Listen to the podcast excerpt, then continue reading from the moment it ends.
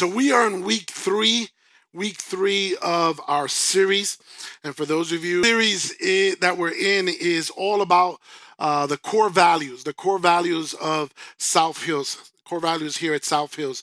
Now, um, every family has a way of thinking and talking and handling things. And the same is true for the church, right? Our church, we have a way of thinking, of handling things, the way we uh, present things. And so, who are we? Who are we as a church? What are our priorities? And where do we get these ideas from? Right? And those are the questions that we're trying to answer uh, throughout this series. Now, there are a handful of stories and sayings from the first generation of Christians that summarize sort of what we try, uh, the type of church that we set out to be. Our mission here at South Hills is to lead unchurched people into a growing relationship with Jesus. And as a church, we have core values that kind of identify who we are and what our goals are.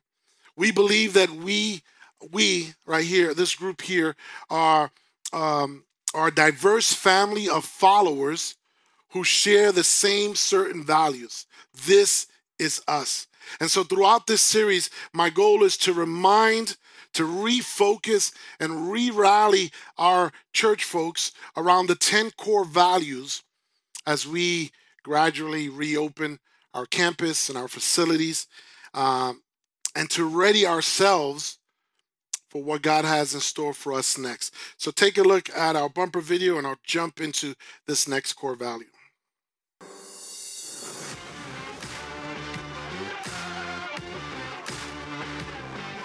Every family has a way of doing things.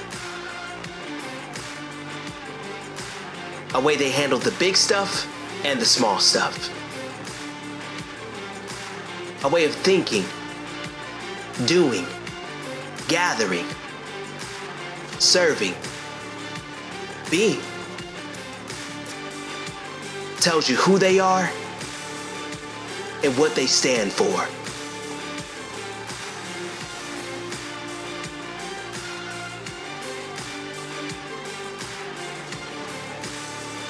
We are South Hills. We are family. This, this is, is us. us. This is us. Now, let me ask you this.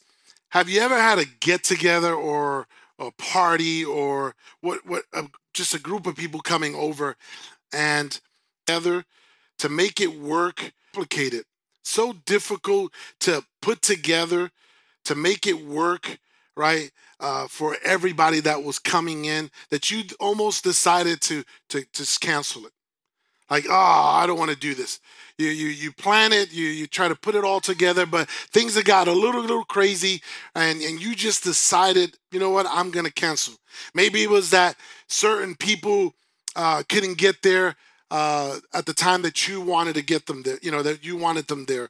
Or maybe it was uh, that someone else needed a ride, or that uh, people had food allergies, right?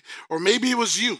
Maybe it was it was the fact that uh, you didn't want to be the one that had to clean up before and after the party, or the fact that you had to buy a new outfit. Ladies don't have that problem, right? Um, or that you didn't want to foot the bill to to feed all of these these hungry hungry people uh, coming to your house. Uh, truth is that you probably don't even like them right? Eh, eh, you know, we, we come up, we have these excuses. Ever have that happen to you? Right? And and here's the thing, maybe you won't admit it here in front of some of the people that you invited to those to those get-togethers, but if we're being honest, what we're really thinking inside is, is this, man, involving and including these people sounds way too complicated and inconvenient. I don't want to have to compromise my comfort in order to include all of these other people. Now, maybe you don't admit that here, but chances are you've probably thought that.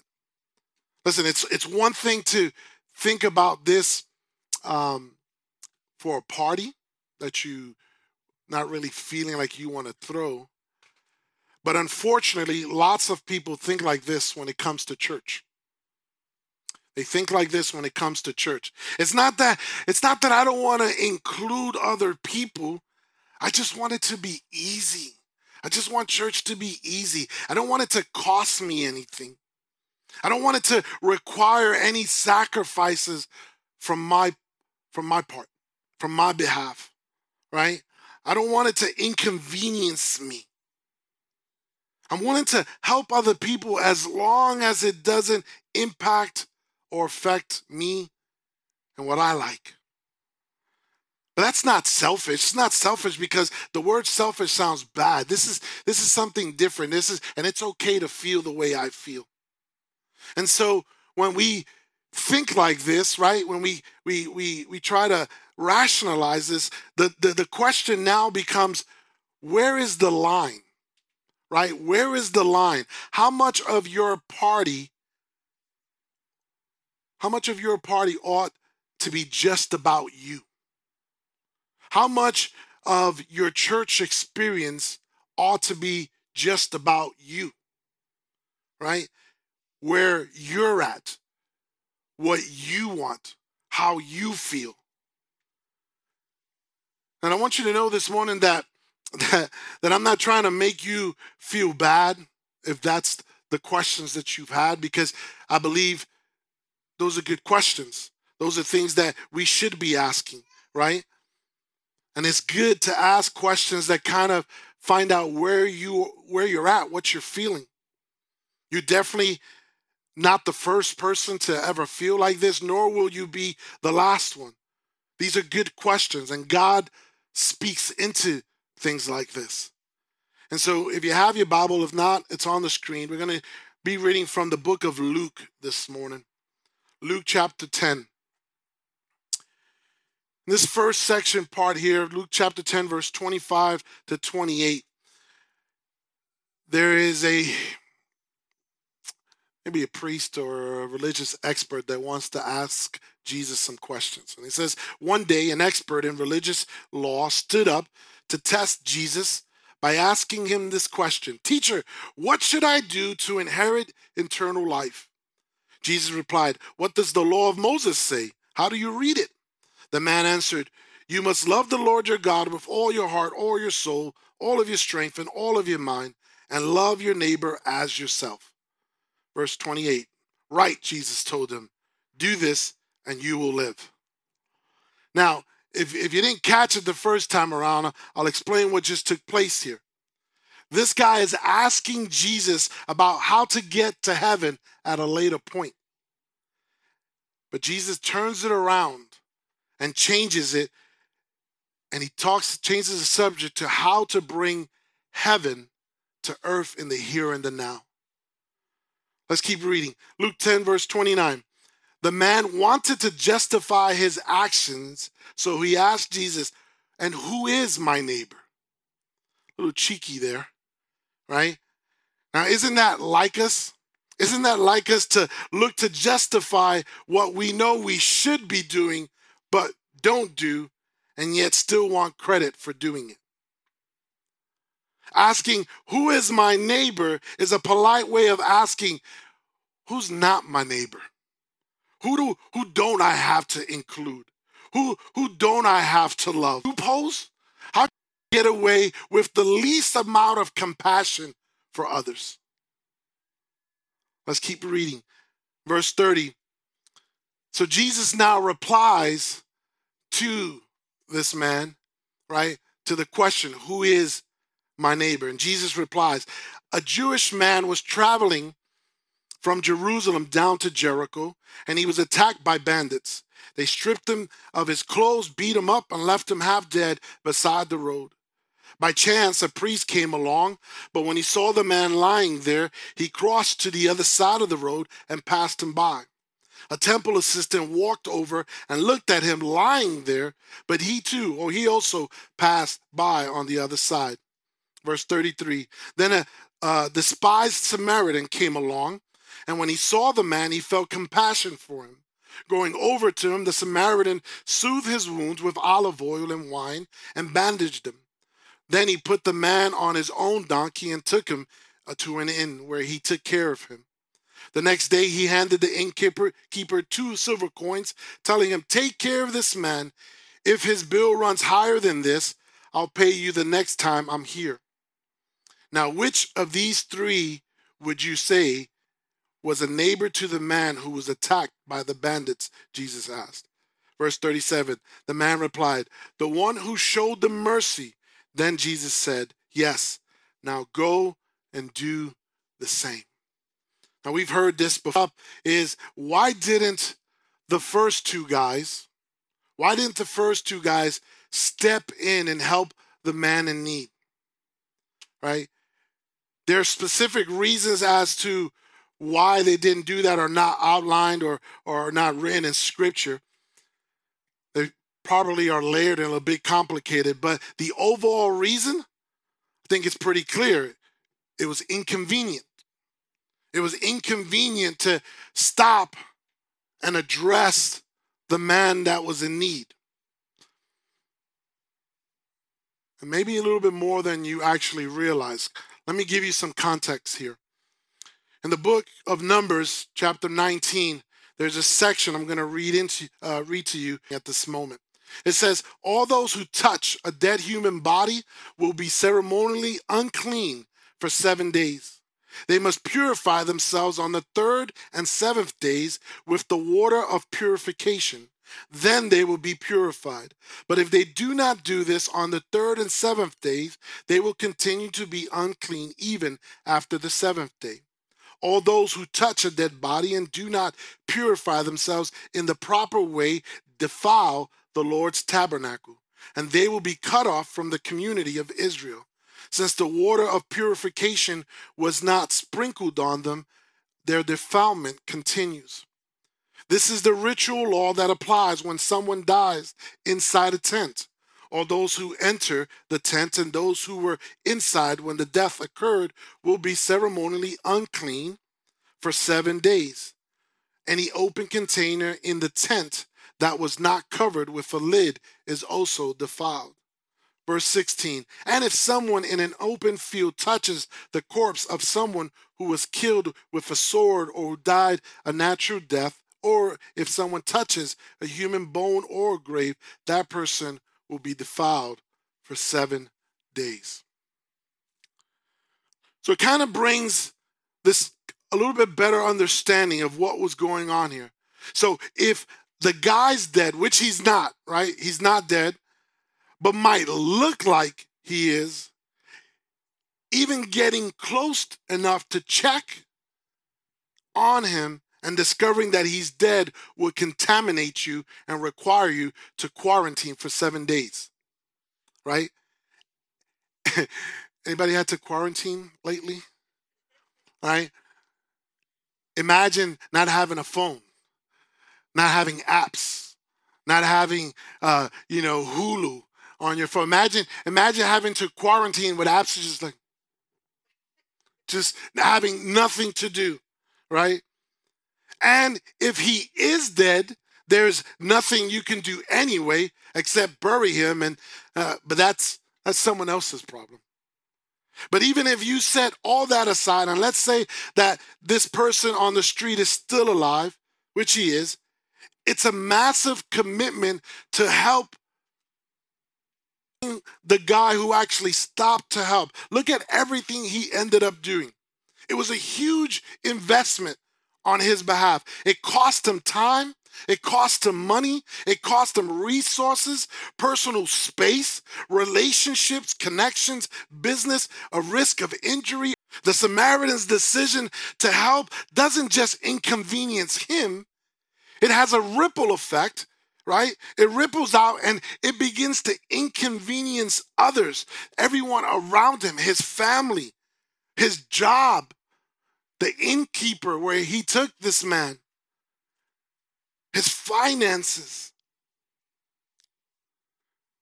And this this isn't just a story in a book. This is really how Jesus did life because Jesus did this a lot. There are so many examples in the Gospels where Jesus was on his way somewhere, where he stops what he's doing, where he's going, and who he's talking to in order to help someone else. In fact, almost every healing that Jesus performs, he does after being interrupted on his way somewhere. And this is so crazy because Jesus, the Messiah, right, the Son of God, had only three years here on earth to complete his ministry. Three short years to do everything that God had asked of him, right? And yet he still allowed for others to interrupt his agenda. He allowed others to, to step in and say, Hey, Jesus, I need your help. Can you help me with this? Hey, Jesus, my sandal is broken. Do you got an extra one? Right? An agenda, by the way, that included teaching human humankind about God and saving the world. So why would Jesus do this? Why would Jesus do this? Because for Jesus, loving others wasn't something you did when it was convenient. Loving others was inconvenient. It was something you prepared your soul and your schedule to be inconvenienced by. We want God to meet us where we're at. We don't want to go meet where meet God where He's at. Oh, but I'm the one in need. Yeah, but God is always ask also asking us to come and press in. A good friend of mine who was just getting started in ministry uh, many, many years back was constantly being asked to, to and pulled in every direction to serve and to love others, said this man, ministry is inconvenient. Ministry is inconvenient. I laughed because it, it was so true. Ministry is inconvenient, right? I've said this before love isn't a feeling, it's an action. The point of having empathy isn't to feel bad, it's to do good. I think about that for a second. Oh man, I feel so bad for them. How does that help that person? You feeling bad.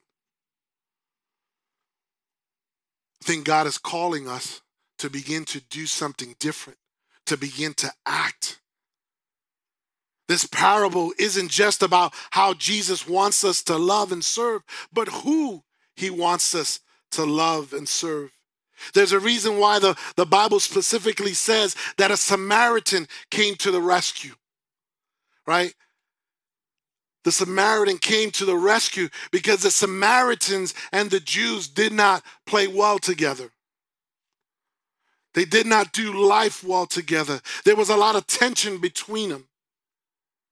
And so, what Jesus is essentially telling us is whoever you're looking to justify not inconveniencing yourself for is exactly who you ought to inconvenience yourself for.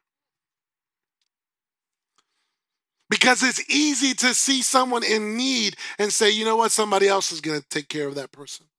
Someone else is going to help. Someone else is going to step in. Because I, I it's inconvenient for me. It's gonna cost me time. It's gonna cost me money. It's gonna it's gonna cost me uh, for me to deviate from what I want to do.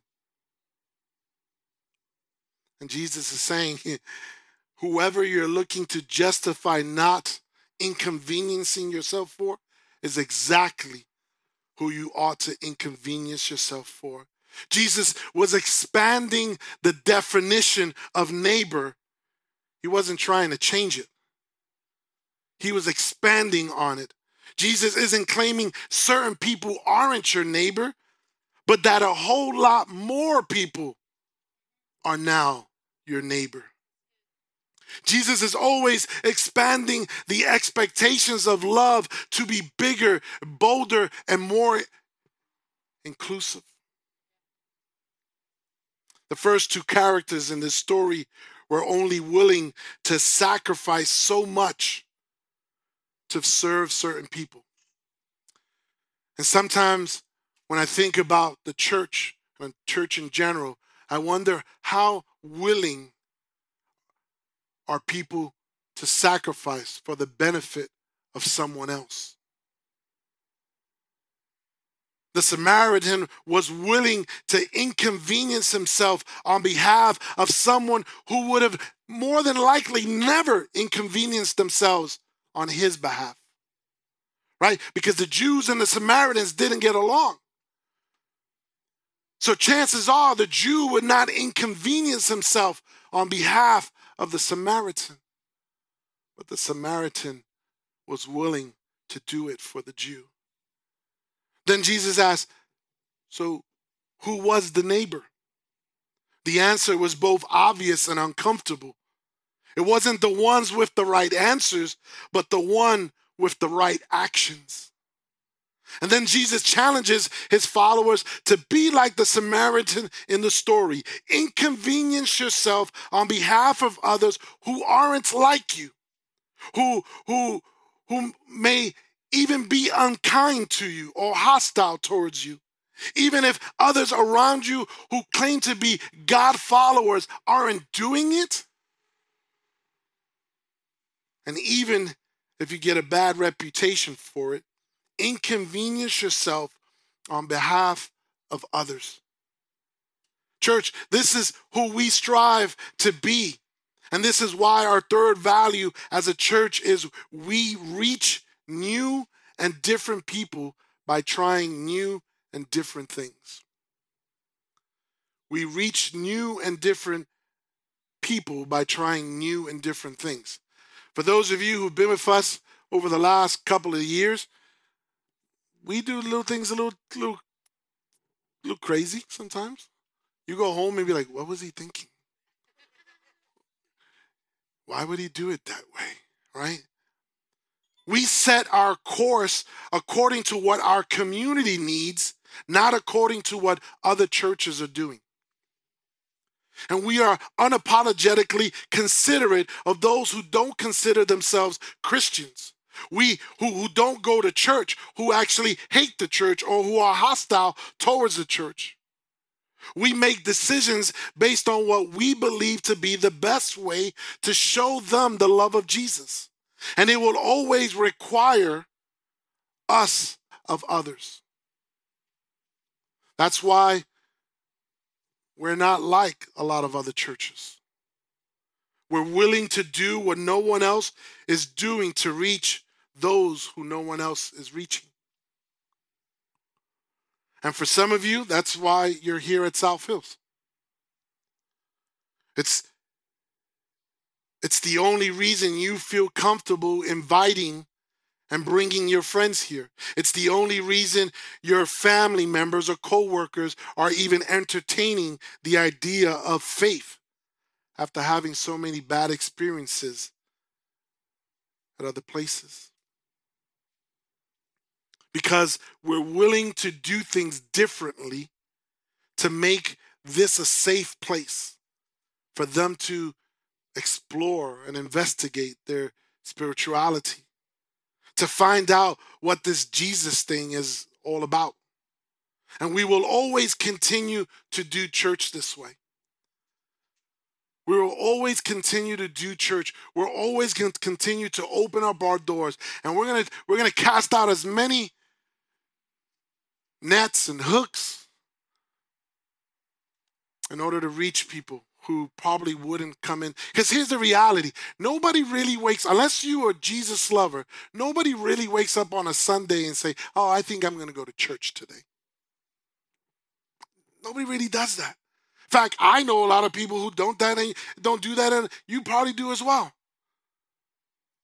Many of them you've invited before. Nah, I'm good. Call me when you get out. Let's do lunch when you get out. Church, doing this, doing church this way is very inconvenient. It's costly and it's uncomfortable. And I sometimes lose sleep. sometimes lose sleep trying to be a church like this. But man, is it so worth it to me? It's so worth it to me. So let me wrap this up. There's a there's a lot of talk in the Christian right questions come up and like oh i you know i need a little more substance in the message and and i need a, a little more prayer time and i need a little more worship time. Can can we get start dancing in the seats and and running around? Can we start speaking in tongues and can we start doing these things? And, and listen i get it. I really do. Right? That that that's there's nothing wrong with that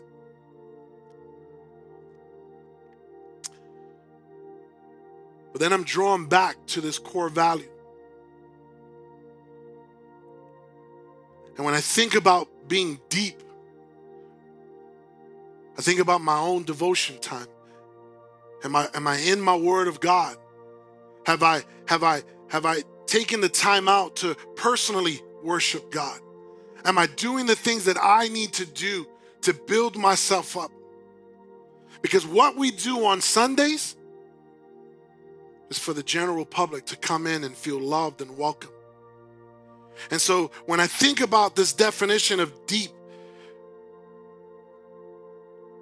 this is what comes to my mind. Spiritual maturity is intentionally inconveniencing yourself for the sake of showing love to those who don't feel like you don't feel like loving and serving.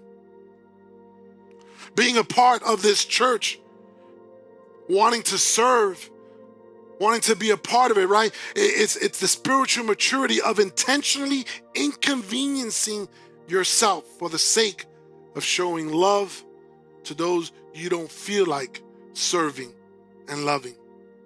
Imagine if if if I woke up and be like, you know what? These people get on my nerves.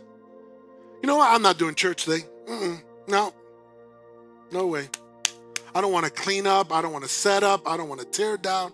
I don't want to come here on a Saturday and, and sweat it on them, build this tent. No, mm-mm. that's not what I want to do on my Saturday. What would what would that feel like? Friends, we we want to be a deep church, which is which is why this is our target. Intentionally inconveniencing ourselves for the sake of showing love to those who don't feel like serving and loving. Mark chapter 10, verse 45 says, For even the Son of Man came not to be served for many, serve others, and to give his life as a ransom for many. Not just one, for many. And who are those many? Mark chapter 2, verse 17 speaks into that. Healthy people don't need a doctor. Who needs a doctor? Sick, sick people do. Sick people need a doctor. I have come to call not those who think they are righteous, but those who know they are sinners. So, yes, maybe our church doesn't look like what you're used to. Maybe this is the first time you're experiencing church, or maybe you've been you come from a different church and church was done differently. But we're going to continue to work hard.